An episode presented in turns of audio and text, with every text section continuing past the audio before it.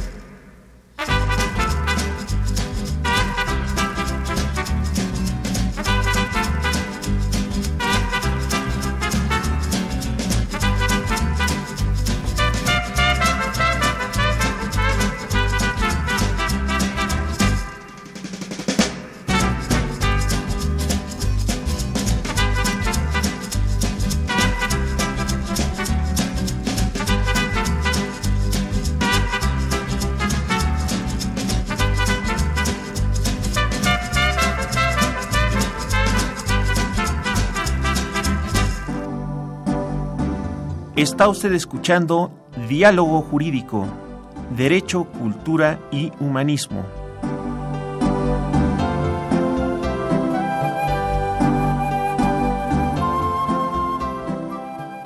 A través del 860 de AM. El alma mater del cuadrante. ¿Qué tal amigos? Los saluda Eduardo Luis Fejer en esta emisión de la Facultad de Derecho grabada. Eh, tenemos un personaje inusitado de la literatura universal, el maestro Roberto Alifano, quien viene directamente de Buenos Aires a platicar con nuestro auditorio y a platicar con el estudiantado y el profesorado de la Facultad de Derecho. Eh, bienvenido a México, Roberto. Estás eh, realmente descendiendo del avión. Eh, ¿Qué número de visitas será esta a México? ¿Qué, haces tú en esta ocasión? Tú sabes bien que México es un poco como mi casa, ¿no? Es como, como mi, segunda patria. Vengo muy seguido y, y, este, y estoy en contacto con, como se dice acá, tantísimos mexicanos, ¿no? Que, que me encantan la vida, ¿no? Cada vez que vengo aquí. Tú conociste muy bien al maestro Arreola, ¿verdad? Muchísimo. Entre otras cosas, ¿no? Mucho, mucho. Fue, fue uno de mis maestros. Fue uno de mis maestros Arreola. El otro Octavio también, Octavio Paz. Yo debo decirles, amigos, que eh, Roberto Alifano, que está aquí con nosotros en los micrófonos de Radio UNAM, eh, fue quizá el más cercano colaborador de Jorge Luis Borges. Fue, hacía a veces secretario particular, hicieron algunos libros de manera conjunta, llegó a ser también su amanuense por las carencias de vista de, del maestro eh, Jorge Luis Borges, pero hay, hay un libro que tengo en mis manos que se llama El humor de Borges, tiene cosas tan interesantes y dada la cercanía que tuvo de más de 10 años eh, el maestro Alifano con don Jorge Luis Borges, pues escribió este libro y muchos más sobre Borges, ¿no? Pero eh, yo creo que una de las cualidades que más eh, eh, ha resaltado en tus libros sobre la personalidad de Borges es que no se tomaba en serio, ¿verdad? No se tomaba en serio. Cuéntanos un poco de la personalidad de Borges, por favor. Bueno, Borges era un, ser excepcional en todo sentido. Y, este, y como yo lo, lo, señalo y lo, lo, reafirmo en ese libro, un hombre con un gran sentido del humor. Y bueno, todos sabemos que la literatura es un juego, ¿no? Que como decía Stevenson, debemos jugar con la seriedad con que juegan los niños.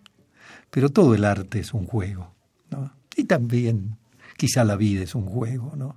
Lo que pasa es que a veces no, nos tomamos ese juego en serio y cometemos cosas que no son, no son propias de los seres civilizados. Pero en general este, todo es un juego. ¿no? Unos juegan a ser curas, otros a ser militares, otros a ser políticos, otros a ser abogados. Juegan a. Otros juegan a, jugamos a alguien. Oye. Y, y, bueno, y nosotros, en el caso tuyo y en el caso mío, jugamos a ser escritores, a ser poetas. Oye, este, tendríamos que remontarnos un poquito al principito, ¿verdad? Seríamos todos como el principito. Por cierto, ¿qué me cuentas de, este personaje, gran personaje de la literatura argentina, Alejandro Guillermo Ruemers. Cuéntame algo de él. Bueno, eh, Alejandro anda siempre viajando, ¿no? Él vive muy poco en Buenos Aires.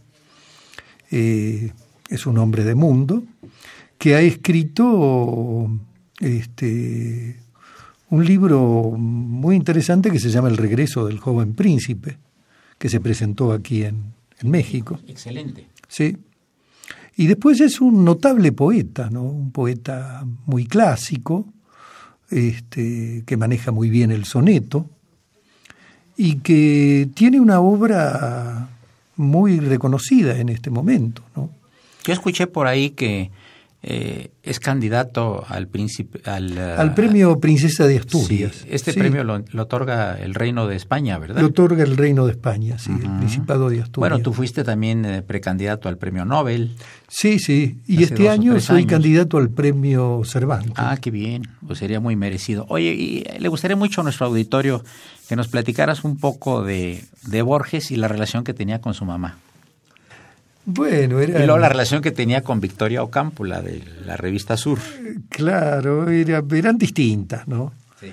Eh, Borges a Victoria Ocampo le tenía un poco de miedo, ¿no? Porque era una señora de carácter muy duro, muy fuerte.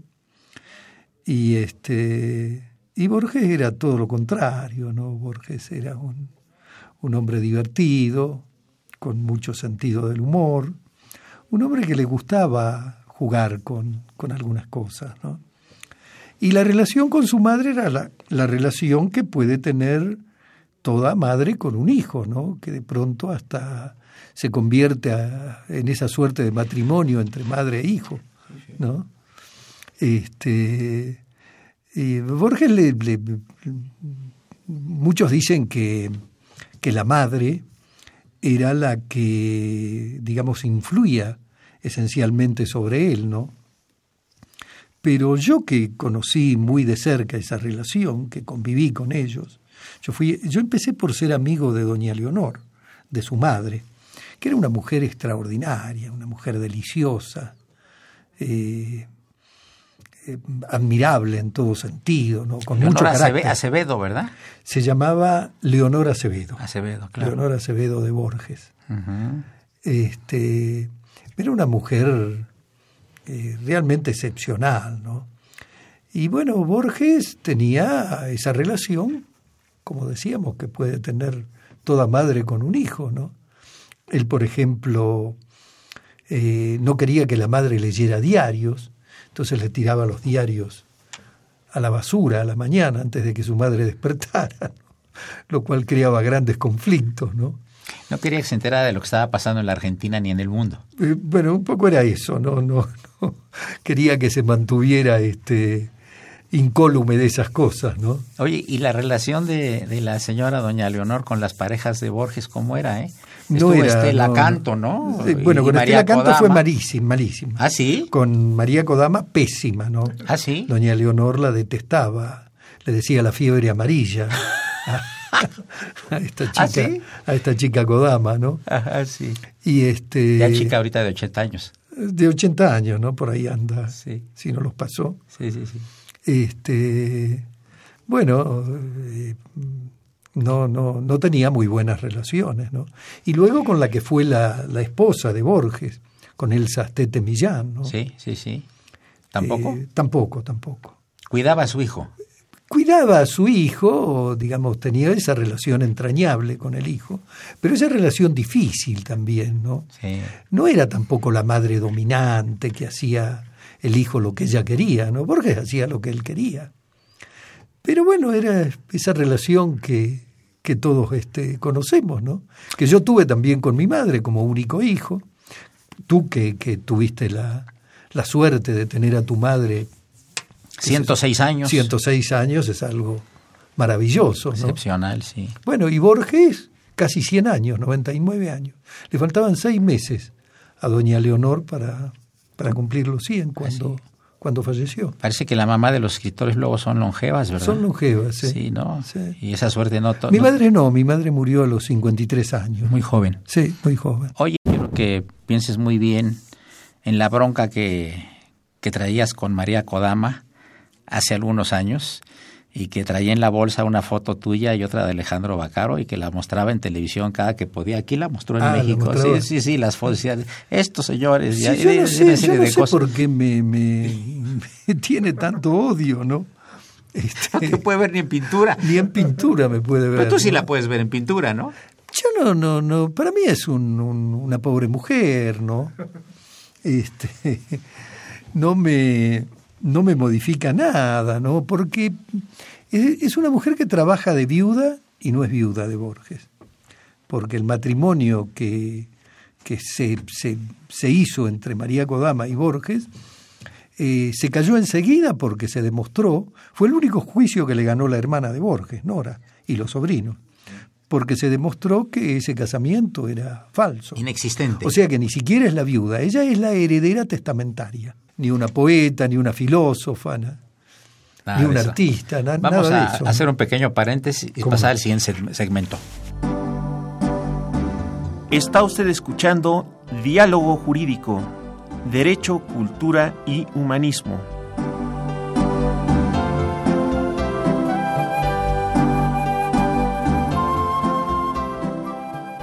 A través del 860 de AM. El alma mater del cuadrante.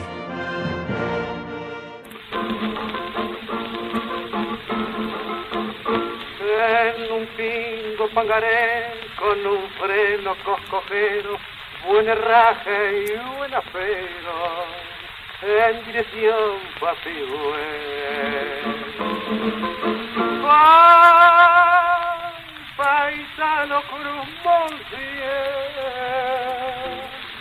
orizando una cañada con camisa bien planchada, un clavel rojo retinto, puñal de plata en el cinto y bota fuerte lustrada. Después de largo tirón y al final de la carrera, me así junto una taranquera, donde encontré mi ilusión. Dios te guarde el corazón. Dije maniando al corazón y con palabras de miel y apretándole la mano, aunque soy pobre paisano, tú me guardaste clave.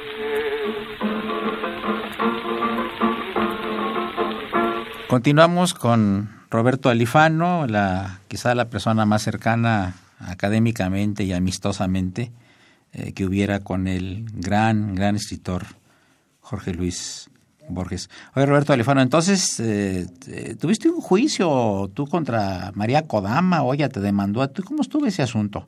Bueno, a Bacaro y a mí nos ha hecho muchos juicios, ¿no? A mí me hizo tres y los tres los perdió. ¿Casi es el juicio final? Sí, casi es el juicio final, ¿no? Ah. Pero ganó un juicio insólito que es el tema de la revista Proa, del, de la marca Proa, Que ¿no? tú diriges. que yo dirigí durante más de 20 años, 25 años. ¿no? Claro. Una revista excepcional. De primera. Y ahora se llama prosa, ¿no? Ahora le pusieron prosa.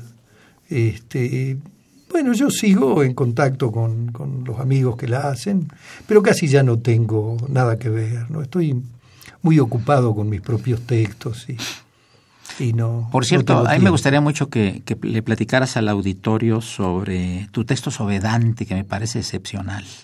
¿Cuál fue? ¿Admiraste siempre a Dante? Sí, sí, Por eso me, me mandaste al Palacio Barolo. exactamente, que es donde está el, donde se dice además que están las cenizas de Dante, ¿no? Sí, sí, sí. Y este, bueno, la historia mía es un, un relato, es una novela, Sí. ¿no? eh, donde he publicado la parte de la autobiografía de Dante, que me llevó alrededor de 15 años investigarla. Eh, pero me falta todavía la otra parte de la novela, que es la parte contemporánea. Este, esa parte contemporánea, eh, digamos, este, tiene cosas bastante complicadas, ¿no? Sobre todo bastante complicadas con el Vaticano. ¿Ah, sí? Sí, sí. Porque, bueno, uno de los personajes también es el Papa Francisco, ¿no? Pero, digamos, ahí estaba, estuvo metida toda la famosa mafia Pedúe, la mafia Propaganda 2. Y yo estuve trabajando mucho sobre ese tema también, investigando mucho. Y bueno, eso fue un escándalo que, que, digamos, debilitó mucho al Vaticano y conmovió al mundo. Bueno, Roberto, y digamos, eh, eh, la inteligencia de Dante era excepcional, ¿verdad? Excepcional, sí, sí. Ahora metía, él metía a veces en, en, bueno, en sus textos metía amigos y enemigos, ¿verdad? Bueno, los mandaba al infierno, ¿verdad? Claro, claro.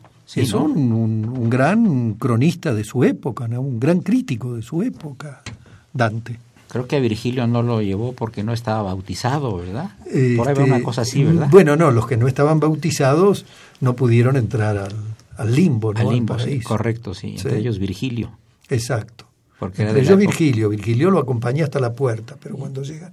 ahí, y ahí está nada más. Ahí se tiene que ir, ¿no? Este, Oye, ¿y de dónde vendría esta, esta imaginación desbordada? ¿Él era de familia culta? Sí, sí, sí, sí, él venía de una familia... De los Alighieri. De los Alighieri, sí. Y este venía de una familia bastante culta y, y bueno, él resultó el genio de esa familia, ¿no? Sí, ¿de qué año estamos hablando, Roberto? Del año 1265 que nace él hasta el 1321 que es cuando, cuando muere. ¿Y, ¿Y, la Beatrice? Y la Beatrice es una chica que él conoce cuando tiene 12 o 13 años, las compañeritas que, que conocemos en el colegio, ¿no? Y que de pronto alguna vez nos habíamos enamorado. Sí. Y después, bueno, eso desaparece, ¿no? Claro. Y este, pero bueno, él la toma como la musa inspiradora, ¿no? Este, entonces, bueno, esta mujer que muere muy joven, creo que muere de 23 años, que se casa a los 14 y tiene varios hijos, él toma esa cosa infantil, ese enamoramiento infantil, como, digamos, este, toda la forma del amor hacia una mujer que él va a desarrollar este, después en toda su vida. ¿no? Volviendo al humor de Borges, que sí. era excepcional, eh, yo recuerdo un, unas anécdotas que has platicado de él cuando alguna persona lo... cuando estaba parado allí en la avenida 9 de Julio y quería cruzarla, y que una persona lo tomó del brazo. ¿Nos puedes recordar esto? ¿Te acuerdas que...? No, eso fue, sí, en una calle de Buenos Aires, en una avenida de Buenos ah, Aires. Okay. Este, alguien que lo quiso ayudar, ayudar a cruzar. ¿Era totalmente invidente o veía? No, algo? no, no, Borges veía. ¿Sí? Era, una, era una ceguera muy particular la de Borges. Ajá. ¿Podía eh, ver las caras de la gente? A veces, a veces. Era una especie de los oculistas, los oftalmólogos, lo describen como mirada por ojo de fusil.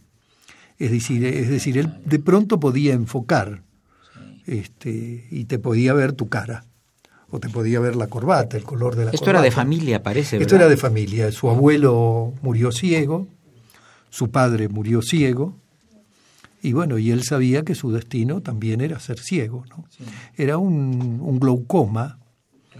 Este, No curable pernicioso entonces. que no se podía curar. Ahora probablemente se hubiera se hubiera manejado, ¿no? Ahora, hubieran eh, operado y le hubieran y- implantado esos. Este, ¿Y qué pasó con este asunto de, de que estaba Ah, bueno, por atravesar íbamos- una eh, calle? eh, no, él iba por la, por la, por la, por- estaba por cruzar una avenida y con la indecisión que tienen todos los ciegos y de pronto vino un señor y lo toma del brazo, dice señor Borges, lo ayudo a cruzar, bueno, cómo no, ¿no? Entonces cuando están en el medio de la avenida le dice, este, señor Borges, dice, le quiero decir que yo soy peronista, ¿no?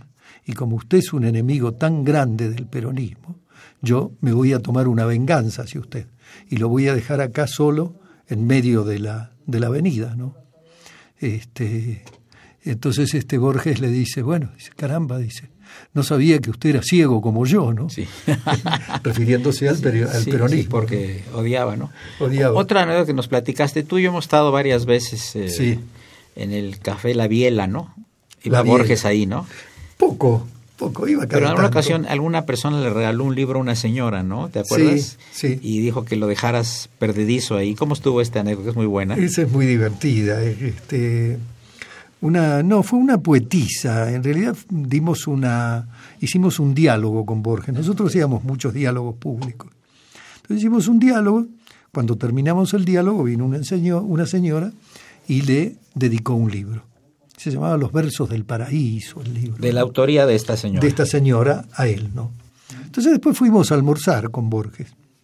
Y me dice Borges, mientras estábamos almorzando, dice, a ver, léame alguno de esos poemas del paraíso, ¿no? Entonces yo le leo, qué uno, dos. Me dice, bueno, bueno, suficiente, ¿no? Dice, porque ya dice, es una muestra, ¿no? De, de lo que es esta poeta, ¿no? Y este, entonces cuando nos íbamos del restaurante me dice, ¿qué le parece si este, olvidamos piadosamente el libro de esta poetisa acá, ¿no? Bueno, entonces nos fuimos, quedó el libro ahí arriba de la mesa, ¿no? Pero habremos hecho 10 metros y nos alcanza el, el mozo, ¿no? Con el libro, dice, señores, dice, se olvidaron este libro. Bueno, entonces seguimos caminando con Borges, él estaba a unas 15 cuadras de, de su casa, y siempre lo hacíamos caminando el trayecto, porque el médico le había aconsejado caminar por lo menos 30 cuadras por día. ¿no?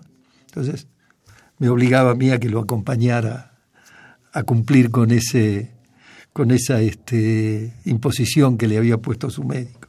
Entonces, bueno, pasamos por una plaza y me dice, bueno, dice, ¿qué le parece si ahora lo dejamos este, sobre un banco al libro, ¿no? Del parque. del parque. ¿sí? Entonces dejamos el, el libro. ¿no? Este, al otro día voy yo a, a trabajar con Borges. Yo trabajaba siempre entre las nueve de la mañana y, y la una del mediodía. Por lo general almorzábamos juntos. ¿no?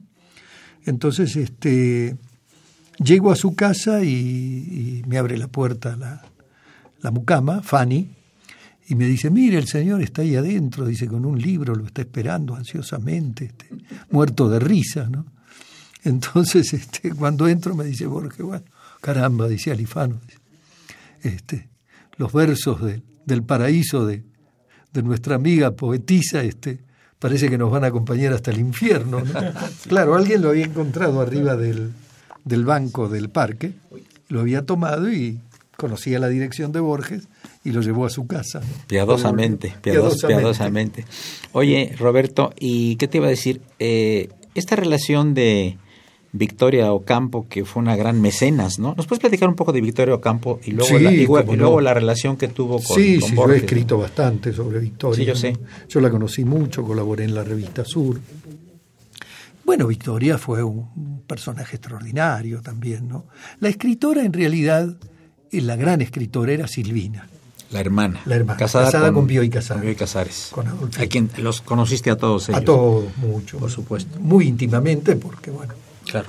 yo conviví casi, digamos, buena parte de mi vida con, con, ellos, ¿no? Y este y Victoria es una mujer excepcional, ¿no? Victoria fundó la famosa revista Sur, que fue una, una avanzada literaria en, en todo el continente, ¿no? Esa revista se fundó en 1931, 32, ¿no? Acá la leía, por ejemplo, Octavio Paz. Octavio Paz me contó a mí que él había escrito eh, El laberinto de la sociedad, de la soledad, ese libro maravilloso, ¿no? donde él hace una biopsia extraordinaria de la sociedad mexicana, que lo había escrito después de haber leído en un número de la revista Sur un artículo de, de Borges que se llamaba Las inscripciones de los carros de Buenos Aires. Pues tú sabes que los carros de Buenos Aires eh, tenían esas inscripciones escritas por este, los fileteadores, ¿no? como se hacía en Nápoles, una cosa que se herida en la Argentina de, del sur de Italia, ¿no? ¿Eran los coches particulares ¿Cómo? O, o eran los autobuses? Donde No, no, los, los carros. En esa época había carros con caballos. Ah, correcto. No, no, claro, yo me estoy refiriendo a los carros con caballos, no a los automóviles. Ah, ok. A los carros con caballos. ¿Y, en- el y año tenían algún verso o alguna frase? ¿Qué es lo que ponían? Ponían alguna frase, ¿no? Este, por lo general divertida, ¿no? Y eso viene de, de, de Nápoles, digamos. Eso viene de Nápoles.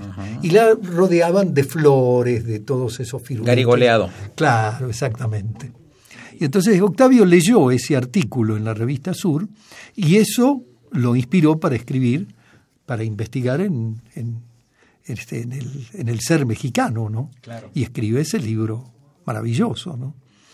Esa es una de las influencias de Borges, ¿no? Ahora, ahora hacia los grandes aquí escritores. corre una anécdota de que una vez le preguntaron, no sé tú dirás si es correcto o no, que una vez le preguntaron a, a Borges qué opinaba de, de Octavio Paz y contestó, ese es, era un buen, ese es un, un buen hombre. ¿Sería cierto esto? No, no. no, ¿Tenía buena él lo- relación? él lo- sí, él lo reconocía, Octavio, ¿Sí? tenían buena relación. sí. Él- lo que pasa es que él lo reconocía más como escritor Arriola, lo admiraba más a Juan José Arriola que a Paz. ¿Ah, sí? No, sí, sí.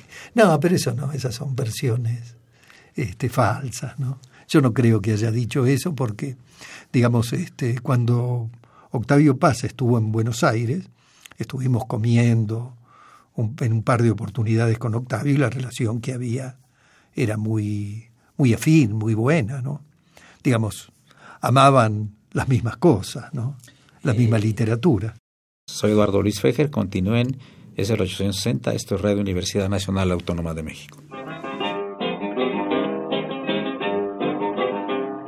Oye, bajo la ruina de mis pasiones, esta alma que llama negra, entre polvo de sueños y de ilusiones, brotan entumecidas mis flores negras. Ellas son mis dolores, capullos hechos, con intenso pesares, que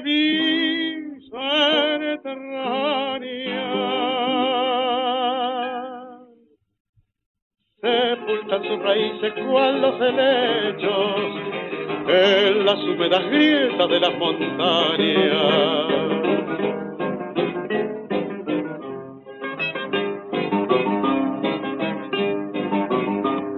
Ellas son tus desdenes y tus rigores. Ellas son tus perfidias y tus desvíos.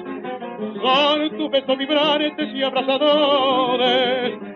En pétalos tornados negros y fríos. Ellas son los recuerdos de aquellas horas en que presan mis brazos y adormecía.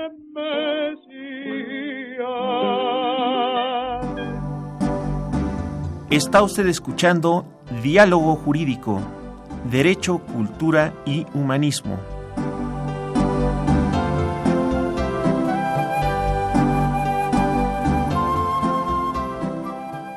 A través del 860 de AM. El alma mater del cuadrante. Regresamos con Victoria Ocampo y luego quiero que platiques de las relaciones de Alfonso Reyes Con Borges. sí, con Borges, porque tuviste una interesantísima conferencia con Castañón Sí, hace uno o dos años, exacto. aquí en la Capilla Alfonsina, sobre la vida y personalidad de... Que lo tengo que ubicar a mi amigo Castañón, que Por ahí debe a ver andar. si nos vemos antes. Por ahí debe de andar. Sí. Por favor. Este, estábamos hablando de Victoria, ¿no? Sí, sí, Bueno, sí. Yo decía que era una, una mujer extraordinaria. Fue De una familia duda- muy rica, ¿verdad? Una familia muy rica eran los Ocampos. Lo mismo que los, los, los Bioy, ¿no? Bioy Casares era también de una familia... Se llamaban las familias oligárquicas de Buenos Aires, ¿no? Por cierto, antes de seguir con ella, Sí, quiero que le platiques a tu auditorio que eran tan ricos los argentinos en esa época que viajaban a Europa en un barco y, y- y que llevaban lle- la vaca. y llevaban la vaca para vaca. darle la leche a los niños, niños, claro. ahí en el barco, ¿no? de ahí viene la expresión esa viajar con la vaca atada. Viajar con la vaca atada. Y también eh, en Europa había la sensación de que, que el, que el ser argentino implicaba ser rico, ¿verdad? Bueno, eso lo decía Sasha Guitry, ¿no? Sasha Guitry. Claro. Dijo alguna vez este, que las francesas tenían dos aspiraciones, tener el perrito pequinés y el amante argentino. ¿No? Oye, y el libro... Eran, y el eran libro de- inmensamente ricos. Oye, bueno, eh, el libro que tiene sobre... Macoco. eh, Macoco. es- es- eh, a ver, platícanos de Macoco. Y bueno ese, ese, a- ese fue mi, mi, mi bestseller. Me ¿no? gustó muchísimo ese libro, una maravilla. Ese libro es muy divertido. Cuéntanos de Macoco. ¿Quién era Macoco y por qué fue tan importante para que tú hicieras una, una biografía sensacional sobre él? Fue el primer playboy argentino. ¿Ok? Fue el primer playboy. Este, nada menos. Fue un poco el maestro de Porfirio Rubirosa. Tenía muchas amantes. Grandes amantes. ¿Ah, sí? Bueno, fue amante de Rita Hayworth, fue amante de Claudette Colbert, fue amante de, este, bueno, qué sé yo, pero grandes mujeres así. eh, Eran infinitas las cantidades de amantes de, de nuestro amigo. Era una ¿no? familia muy rica, ¿no? inmensamente rica, de las más ricas de Argentina, los Álzaga Unzué, de origen vasco. Fueron los que en el año 1770 eh, y- inauguraron el correo argentino. Fueron los primeros los dueños del correo. ¿no? Después dueños de buena parte de la aduana argentina. Y, este, y luego dueños de grandes extensiones de campo. ¿no? Eran tan ricos que, a ver, este, el 10% de la provincia de Buenos Aires les pertenecía a ellos. ¿No? Mira que es. En la provincia de Buenos Aires entra íntegra España, Italia, ¿no? Y obviamente él conoció también a Victorio Ocampo, ¿verdad? Eran parientes. Eran parientes. Claro, toda esta oligarquía estaba emparentada. Ya, se casaban con familias. Se casaban, exactamente, ¿no? Era primo de Bioy. Ah, claro. Oye, y Victoria Ocampo, cuéntanos un poquito más de su personalidad. Eh, Porque Victoria era un- una mujer de, de mucho carácter. dice que le ¿no? tenía miedo a Borges, ¿verdad? O Borges decía que le tenía- decía miedo. Borges le tenía miedo porque eh, lo trataba duramente a Borges, ¿no? Como Borges era un juguetón, ¿no? En algún momento, le- cuando le puso a, a la revista Sur, Victoria, le, dije, pero, le dijo Borges, pero bueno, ¿cómo se te ocurrió ponerle ese nombre, no? Sur, ¿no? Si vos con el sur no tenés nada que ver, ¿no? Vos sos del barrio norte, ¿no? Es decir, ser del barrio norte es ser del barrio rico. De los ricos, Del sí, barrio sí. alto. Ah, ¿no? sí, sí, claro. Ah. Entonces esas bromas no le gustaban demasiado a, a Victoria, ¿no? Entonces lo, pero callate la boca, que tenés que hablar vos. Este, lo trataba muy duramente, ¿no? Y esto se acentúa en algún momento cuando Borges queda como secretario de redacción de la revista Sur. Eh, José Bianco, Pepe Bianco, que era el, el que hacía la revista, se va a vivir un tiempo a París y entonces Victoria le propone a, a Borges, con una buena paga, Borges siempre andaba mal de dinero, ¿no? entonces le propone con una buena paga ser el, el secretario de redacción de la revista. Borges acepta, pero claro, esto dura muy poco tiempo, ¿no? Porque Victoria lo echa, ¿no? Eh, Primero porque Borges era bastante incumplidor, era un gran ocioso, ¿no? Este, como todos los genios, ¿no? Entonces, este, bueno, tienen, tienen un- una discusión y, y Borges se va y no aparece más, ¿no? Entonces un día Victoria va a la casa de, de Borges. ¿Y tú estabas ahí? No, no, no. Esto me lo contó eh, Fanny, la empleada de Borges. empleada de Borges, Sí. sí. Parece que llegó Victoria y entonces este, lo iba a ver a, a Borges, ¿no? Que estaba trabajando con ella y le había hecho una, una involuntaria trastada, ¿no? Entonces, este, eh, Borges estaba en, en su habitación, la madre golpea la puerta y le dice, Georgie, dice, está Victoria que te quiere ver. ¿no? Bueno, este, ella la sigue atendiendo a Victoria, eran muy amigas Victoria y, doña Leonor, siguen conversando, ¿no? pero Borges no aparece. ¿no? Entonces Victoria le dice, bueno, me tengo que ir, ¿qué, qué pasa con, con su hijo? ¿no? Entonces va y le golpea la puerta. Dice, Georgie, ya te dije que está Victoria, se, se va a ir, este, te quiere ver, ¿no? Y entonces entreabre la puerta y, y dice Borges, nene tiene miedo. nene tiene tenía miedo, de salir, ¿verdad? De salir, claro. Dada la personalidad. De la personalidad, la dura personalidad de Victoria, Ajá, ¿no? Sí, sí, sí. Oye, y eh, el trato contigo era muy cordial de parte de Borges, ¿verdad? No, no era... Bueno, era un trato de amigos. De amigos. ¿verdad? Sí, sí. Oye, de compinches. Oye, lo, lo bueno, la otra anécdota muy simpática que le gustaría mucho a, al auditorio es hablar de Monseñor. Platícalo, por favor, que es muy interesante. Bueno, es una anécdota un poquito subida de tono, ¿no? Estamos en Radio Universidad y no hay ningún problema. No hay aquí. ningún problema, entonces la vamos a contar. Ah, sí, abiertamente. Claro, nosotros, como te decía, hacíamos muchos diálogos eh, públicos con Borges. Viajamos por todo el país, ¿no? Borges, como era muy tímido, en el fondo era un gran tímido, Sí, sí. y, este, y tenía el problema de su ceguera también. A él le gustaba más este, hacer un diálogo eh, conmigo que eh, dar una conferencia, ¿no? No, no le gustaba dar conferencias. Entonces este, había encontrado esa fórmula que era muy, muy simpática. Yo le hacía una pregunta, él se explayaba y cuando se frenaba un poquito, como yo conocía muy bien su obra, le volvía a hacer otra pregunta y bueno, y así seguía. ¿no? Entonces eh, nos habían invitado a, un, este, a una ciudad vecina a Buenos Aires para eh, hacer un diálogo. Entonces, bueno, llegamos un poco atrasado por el tránsito, que en todos lados es, es caótico, ¿no? Acá ni que les voy a hablar del tránsito a ustedes, ¿no? Que es terrible, ¿no? Pero bueno, nosotros llegamos, qué sé yo, con 15, 20 minutos de atraso, la gente el auditorio estaba muy impaciente, ¿no? Entonces nos recibe el, intendente, el rector de la universidad, ¿no? Y, este, y Borges eh, tenía ganas de ir al baño, de, ir a, a, orinar, ¿no? Entonces, este, me dice Alifano, dice, antes de que empiece el diálogo, yo le quisiera dar la mano a Monseñor, ¿no? Entonces yo me di cuenta enseguida, digamos, yo sabía de qué se trataba, entonces lo acompañé al baño, ¿no? Entonces, bueno, salimos del baño, empezamos la charla, este, todo muy bien, un gran interés. Y, este, y de pronto, un silencio, ¿no? Y me dice Borges, ¿qué pasa? Le digo, no sé. Entró un obispo, Borges, ¿no? Este, dice, ¿cómo que entró un obispo? Sí, sí, entró un obispo. ¿no? Bueno, seguimos hablando, nos sentaron ahí adelante a, a Monseñor, ¿no? Entonces, cuando terminamos este, y bajamos del, escenario donde estábamos hablando, se acerca el intendente, el rector de la universidad, todas la, las autoridades con, el, obispo este, ¿no? Entonces le dicen, Borges dice, mire, dice, como usted, oímos que usted este, le quería dar la mano a Monseñor, dice, lo fuimos a buscar al obispo y él aceptó, aceptó gentilmente venir este, a, saludarlo. Oye, ¿y alguna anécdota? Tenemos tres minutos más todavía, sí. nada más para luego pasar otros eh, dos minutos.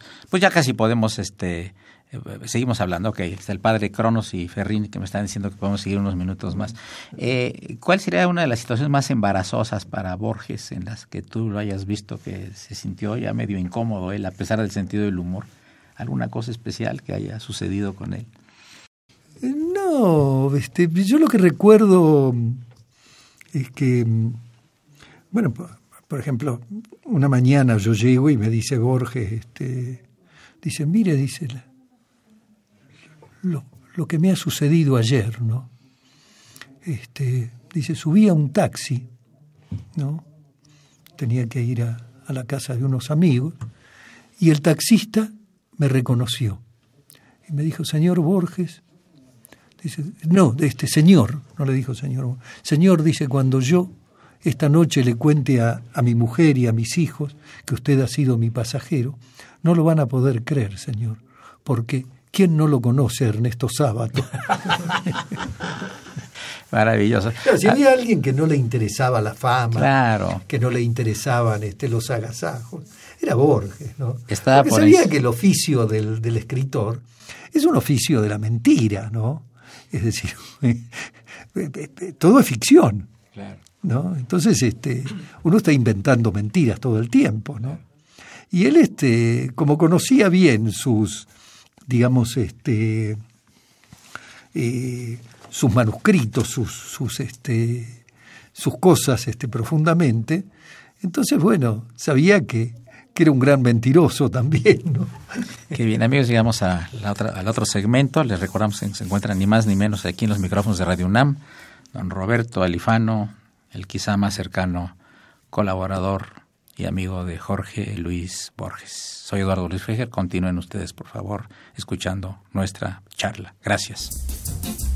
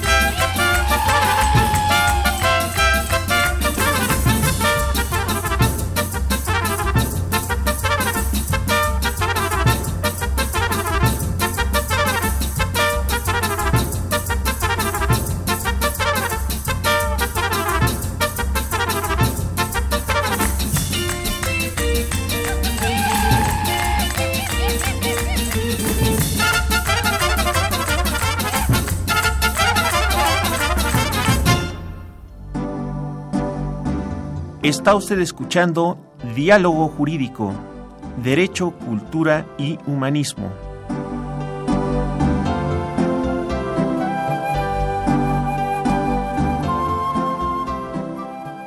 A través del 860 de AM.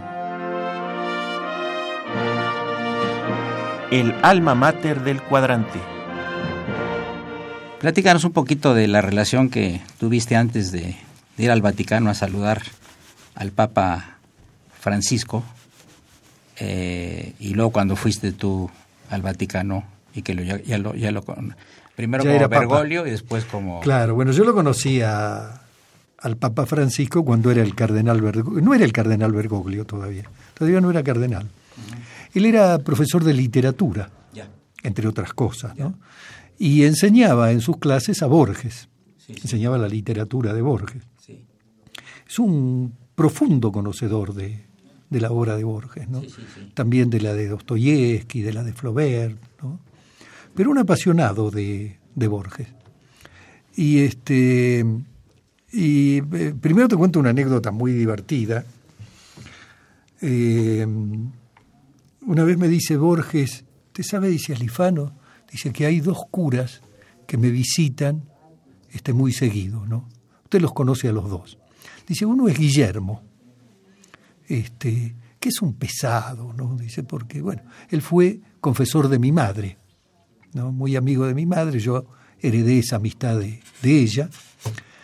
Y este, bueno, este, me dice, Giorgi, el domingo te voy a venir a buscar, vamos a ir a misa primero, después te voy a llevar a, a comer con los hermanos de mi congregación y después vamos a ir a una cancha de fútbol. ¿no? Dice, a mí no me interesa, primero, ir a misa porque yo no soy un, hombre de fe. ¿no?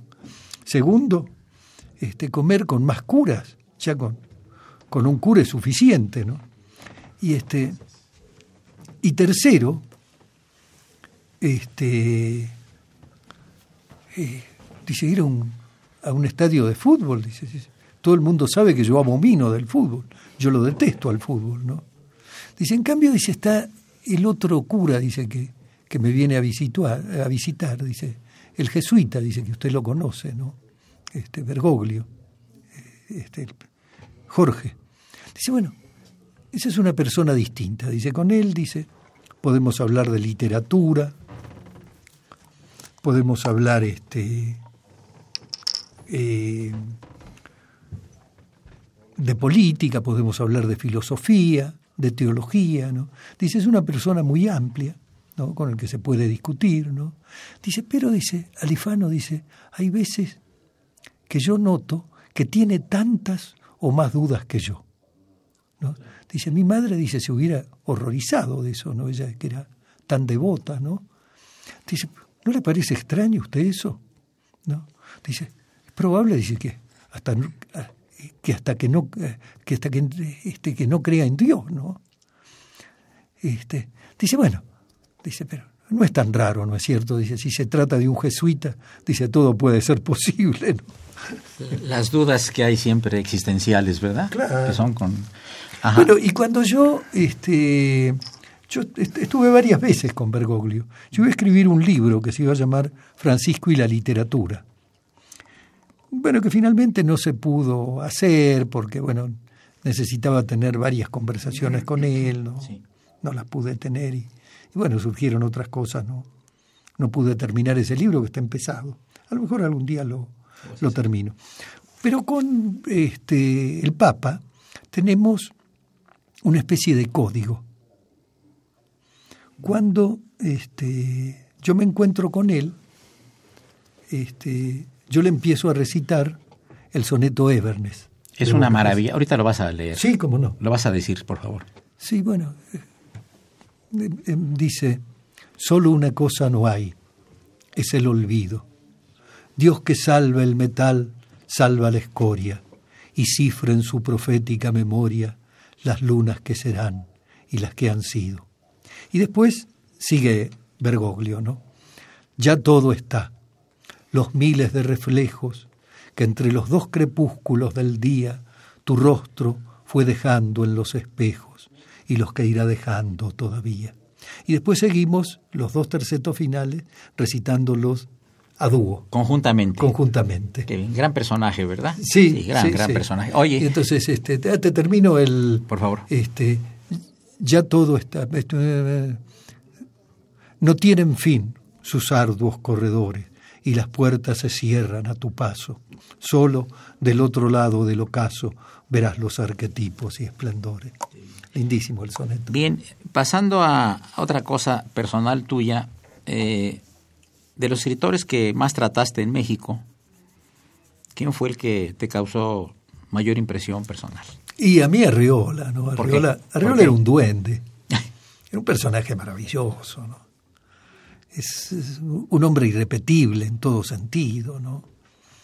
Este un hombre en la línea de Borges. Que no tuvo educación formal, además. Tampoco no, no tuvo, bueno, Borges tampoco fue a la universidad. Sí, claro. Borges fue hasta un tercer año del bachillerato, nada más, ¿no? Este, y sin embargo dio clases en la universidad. Y Arriola también. Sí, claro. Arriola fue profesor universitario Claro. sin haber concurrido a la universidad. Sí, sí, sí. Arriola, Arriola tenía una devoción por Borges, ¿no? Este, su literatura además está muy es muy cercana a la de Borges. Sí, claro. Eh, para mí fue el hombre que más me, me, Impactó de me impactó de México. Más que Octavio Paz. Más que Octavio, sí. sí. Octavio era más reservado, ¿verdad? Octavio era un hombre reservado, no era este, demasiado atractivo, demasiado simpático en, en el trato personal. Interesantísimo en su conversación, por supuesto, ¿no? Era un hombre sabio, ¿no? Y con un con un este con un nivel de información extraordinario, ¿no? Él podía hablar de cualquier tema. Este, Arriola no, Arriola era un, un ser mágico, ¿no? Un ser que se podía ir por las ramas, bajar, este, colgarse de, de una vara, volver a subirse. Este, yo creo que fue el hombre que más me... ¿A Rulfo, Me- lo, a Rulfo lo conociste? Muchísimo también, y también es otra persona que me... me- me- También muy reservado, ¿no? muy reservado. Bueno, eh, Juan. Juan, claro, Juan era una especie de, ¿cómo te diría yo? Este, bueno, un campesino, ¿no? Era un campesino, un hombre socarrón, pícaro, ¿no? Este, que eh, te podía llevar a donde él quería, ¿no? Con su, con su socarronería, ¿no? nunca mostraba las cartas, ¿no? Este, era un personaje también extraordinario, ¿no? Con un mundo maravilloso, ¿no? Pero era otra cosa, ¿no? Este, Arriola era la elocuencia, ¿no? Arriola hablaba todo el tiempo, ¿no? Este, y, todo el tiempo estaba revelando cosas maravillosas, ¿no? Era un hombre de genio, sin duda, ¿no? Un observador prodigioso. Con mucha personalidad y mucha simpatía personal, ¿verdad? Con una simpatía personal extraordinaria, ¿no? Bueno, acá le fue muy bien en la, en la televisión. Además hizo muy rico. Él que había sido un hombre que había, este, como se dice, vivido raspando la lata, ¿no? Este, de pronto se, se convirtió en un, en un animador de televisión extraordinario. Sí, claro. ¿Y de mujeres eh, en Argentina que te han impactado en México del mundo de la literatura? Aparte, obviamente, de... De Victorio ¿Y Silvina? Silvino Campo. Silvino Campo era una mujer extraordinaria. ¿La trataste mucho también? Mucho, mucho, sí. ¿Y a Bioy Casares también? Una mujer, también, también. Yo comía, en una época comía casi todas las semanas en casa de los Bioy, ¿no? Íbamos con Borges. También familia muy rica, ¿verdad? Muy rica, sí, sí. Adolfito era de familia muy rica y Silvina también. Eran de los oligarcas, ¿verdad? De la oligarquía argentina, como se dice. Claro. Y Adolfito podía haber sido como Macoco, un playboy. Sí. Pero fue un gran trabajador literario, ¿no? Que dejó una obra tiene un libro como de mil hojas, ¿verdad? Sí, sí, que es sobre Borges. sobre Borges. Hay uno sobre Borges, sí. Era una amistad de esas eh, entrañables, ¿no? Entrañables, sí. sí. Se conocieron cuando, eh, no sé, Borges tenía 28 años, 30 años, ¿no? Y Adolfito era mucho más joven, ¿no? Y bueno, esa amistad se prolongó por. Ahora, ¿qué hay de, de, que en el régimen de, de Perón lo degradaron, verdad? Ya ves que le decían que era inspector de gallinas, creo que no es cierto eso, ¿verdad? ¿O sí? No, este, eso lo, Era director de la biblioteca, ¿no? Él era, no, no, eh, no era director. Él, él, tenía cuando entra el peronismo en el año 1945 un cargo, eh, digamos un, cargo secundario en, en, la biblioteca. Él era un, un bibliotecario de tercer nivel, ¿no? Este, pero, claro, él era antiperonista. Entonces todos los amigos sabían que, que ese joven escritor era antiperonista, ¿no? Y algunos ni los... Borges era muy prudente, muy humilde. Entonces algunos de los compañeros de trabajo ni lo conocían por, como escritor, ¿no? Sabían que había alguien que se llamaba Borges que trabajaba con ellos, ¿no? Y en algún momento un, compañero le dice, mira, dice, en la enciclopedia dice, aparece acá uno, Jorge Luis Borges, tiene tu mismo nombre, ¿no? No sabía que era él, ¿no? Y este, bueno, cuando entra el peronismo, Borges se sentía humillado, porque cuando entra el peronismo le daban a él todas las semanas un paquete de hierba y un kilo de azúcar. Explica aquí en México qué es hierba, porque para aquí la hierba, es marihuana. ¿eh? Claro, no, no, la, la, hierba nuestra es la hierba para tomar el mate. Okay. Una infusión, este, autóctona que se toma. Ya estamos más tranquilos con, esta explicación. Entonces le este, daban, le daban un paquete de hierba. Un paquete de hierba y un kilo de azúcar. Entonces Borges se sentía humillado con eso, ¿no? Y este, y aguantó un tiempo, y después se supone que renunció, ¿no? Y este, renunció a, su cargo, ¿no? Pero alguien en broma le mandó este, eh, una nota diciendo que lo aceptaban como inspector de aves, este, huevos y, pollo, ¿no? o gallinas. Sí, fue una broma, huevos, una broma, ¿no? Como las bromas con el tiempo se vuelven ya. Claro, entonces bueno, eh, eso no, ese, digamos, ese decreto, ese nombramiento, no lo vio nadie. Oye, Roberto, pues quisiéramos seguir platicando mucho contigo porque Verdaderamente es excepcional tu simpatía, tu talento, tu sentido del humor y tu plática, pero ya aquí el padre Cronos, don Francisco Trejo, nos está haciendo la seña de que se acabó el programa. Te agradezco mucho a nombre de la Facultad de Derecho, el programa de Diálogo Jurídico. Como, como decía Quevedo, ¿no? El tiempo es un enemigo que mata huyendo. Totalmente. Y es el caso de, de nuestro, del Quevedo mexicano, que es Francisco Trejo. Nos mata huyendo. Huyendo. Amigos, eh, fue una operación de Miguel Ángel Ferrini, a quien saludamos con todo afecto. La imagen siempre grata del padre Cronos, Francisco Trejo. Estentes de producción Bolívar Avilés, Raúl Romero y Carlos Alberto Martínez. Saludos en cabina a Cuauhtémoc Guerrero. Soy Eduardo Luis Fejer, la mejor de las tardes. Continúe en esta Radio Universidad Nacional Autónoma de México.